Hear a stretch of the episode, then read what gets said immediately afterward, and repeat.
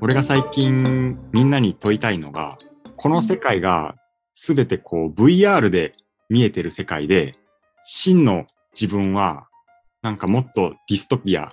荒廃した地球の中でこう、ただただ夢を見てたいから VR ゴーグルをつけて今この現実が見えてるだけで、本当の現実はもうすごい絶望的な世界だったとして、そっちの世界に、ね、目覚めたいのかどうかっていうところをみんなに問いたい。うんうん。俺の今言った意味わかるはい。うん要はこれ映画マトリックス。今なんか第4部作が2021年12月に公開されてるけどうん、もともと2000年ぐらいに公開されたキアヌ・リーブス主演のマトリックスという映画のテーマがこれなんよね。ああ、なるほど。うん。今普通にサラリーマンやってると思ってたら、それは本当はもっと地獄みたいな世界にな、地球になっちゃって、それがもうあまりにも悲しいから人間たちはみんな、その脳みそに電気プラグをつないで、夢の世界に行って、そっちで、ああ、普通に現実があるなって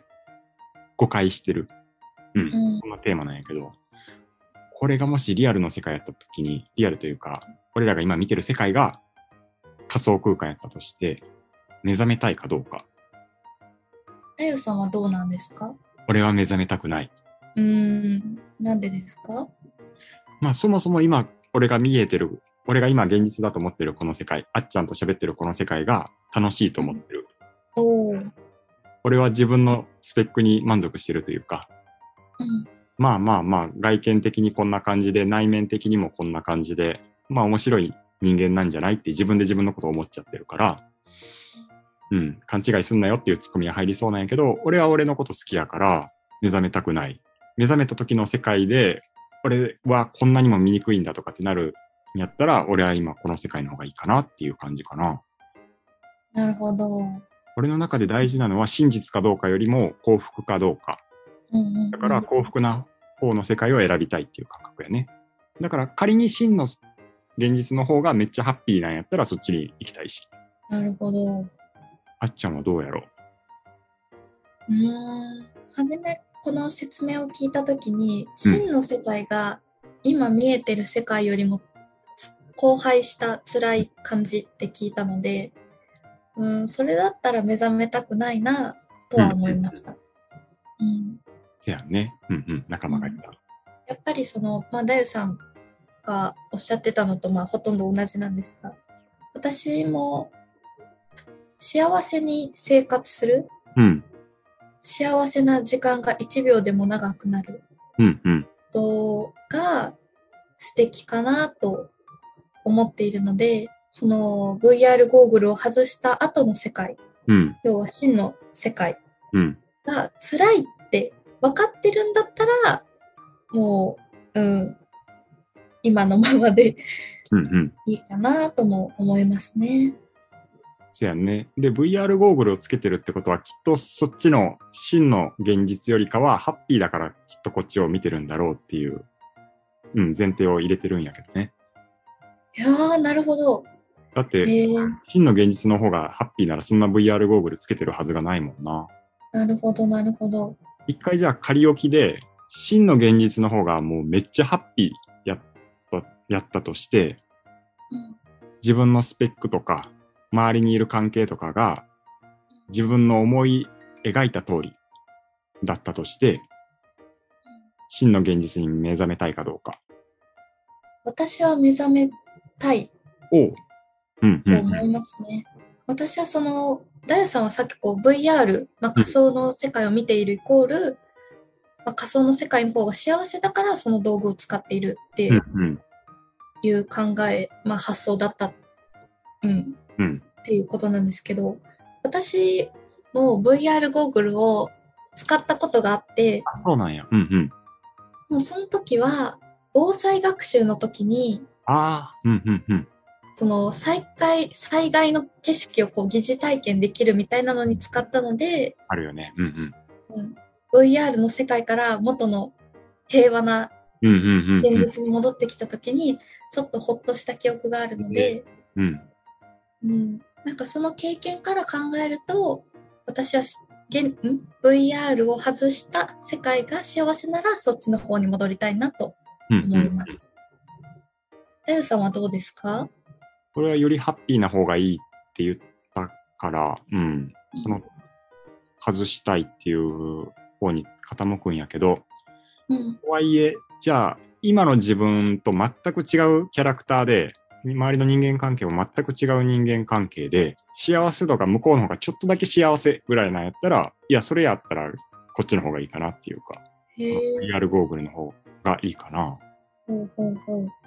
いかんせん今自分の自己評価が高いのかな自己評価っていうとなんかあの、数字の上下みたいな話になっちゃうけど、自己評価というか自己需要というか、うんうん。うん。例えば俺なんか今、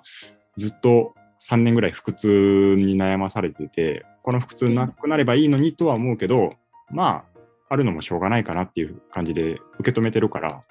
自己需要だな、自己評価が高いというよりかは、うんうんうん。ある程度満足してるから、うんあれってなってくると外す、外したくないって話になってくるな。うん。揺れ出してきたわ。話。 なんかこういう話をしていると、うん。なんかちょっと連想したのは、死後の世界、死んだ後ってどんな感じっていうのもうんうん、うん。近い気がしましたね。だかああ、ら今見ている VR の世界、うん。今生きてると思ってる VR ゴーグルを外した時っていうのを、うんまあ今生きていると思っている自分の命が終わった時って仮定すると、その後の世界が幸せかどうかわかんないじゃないですか。うんうん。だからそういう死んだ後の世界を考える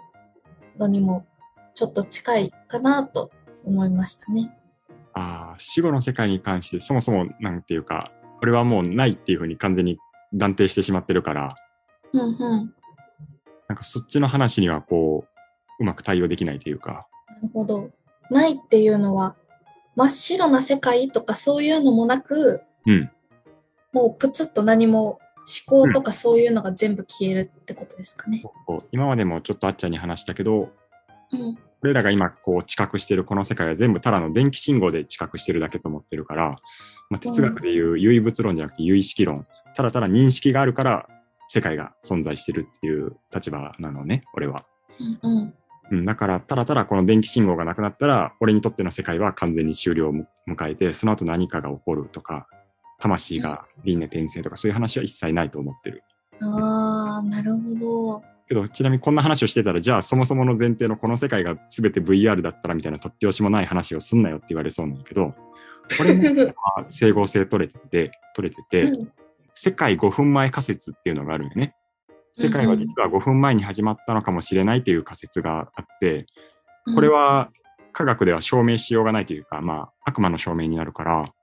証明のしようがないんやけど、うん、うん説、世界5分前仮説もあるし、あと水槽の脳っていう、あなたが体験しているこの世界を実は水槽に浮かんだ脳が見ている夢なのではないかという仮説。ここら辺って現代科学では証明のしようがないから、ここはだからあり得るよねっていう発想を持っていて、逆に現代科学では死後の世界なんかないって一応ほとんどの多くの科学者がそっちの方を断定してるからそっちを支持してるっていう感じかな、俺も。うんあー、なるほど。水槽の脳は誰も否定できないというか、うん。うんうんうんうん っ。ていう、うん。一回ちょっとごめん、脇道それたけど。死後の世界はなんかこう、あっちゃんの中でいろいろ捉えてるというか考えてる、妄想してるところがあるんかななんだろう、私自身が特定の何かそういう死後の世界の一節を推してるっていうわけではなくて、うん私はいろんな人の、その人が思う死んだ後うんを聞くのが好きなんですよ。ああ、ほうほうほう。なまあその聞くのが好きな理由は、要は自分の最後を想像している人は、その最後からこう逆算してうんその自分が考えてる死後の世界の考えが今の生きている日常生活に影響している気がしているかうんうんら聞くのが好きですね。ちなみに、え、あっちゃん自身はどう、どの説を、なんていうか、支持してるというか、これでやってほしいとか、なんかあるんかななんか、この話はすっごい面白かったなとか。いやーそういう考えあるんだって思ったのは、うん死んだ後もう一回同じ人生を繰り返すうんう永ん。遠に繰り返し続けるっていう。ニーチェの発想やね、確か。ニーチェがツアラストラは各語りきっていう本の中で語ってるのは、人間は何回も何回もその人生を繰り返すから、だからこの現世をちゃんと生きないと、永遠にそのやばい人生を繰り返すことになるぞっていう、うん、哲学なのかな、これは。どっちかっていうとなんか教訓めいた話なんやけど。うんうん、うん。あっちゃんが聞いたのはこれかな。そうですね。それは、まあ私が今付き合ってる人がそういう考えをしていて、ニーチェ読んでるんかも。うん。だから、うん、自分はそういう考えだから、自分が楽しいと思えるようにうんうん生。きてるみたいで、うんうん。うん、で実際、まあ、そういう風に生きてるっていうのもあるし自分の過去を振り返ってもうーん絶対楽しいことばかりじゃなかったとは思うんですけど、うんうんうんもう一度この人生でいいってうん。おー。お今のところ言ってます。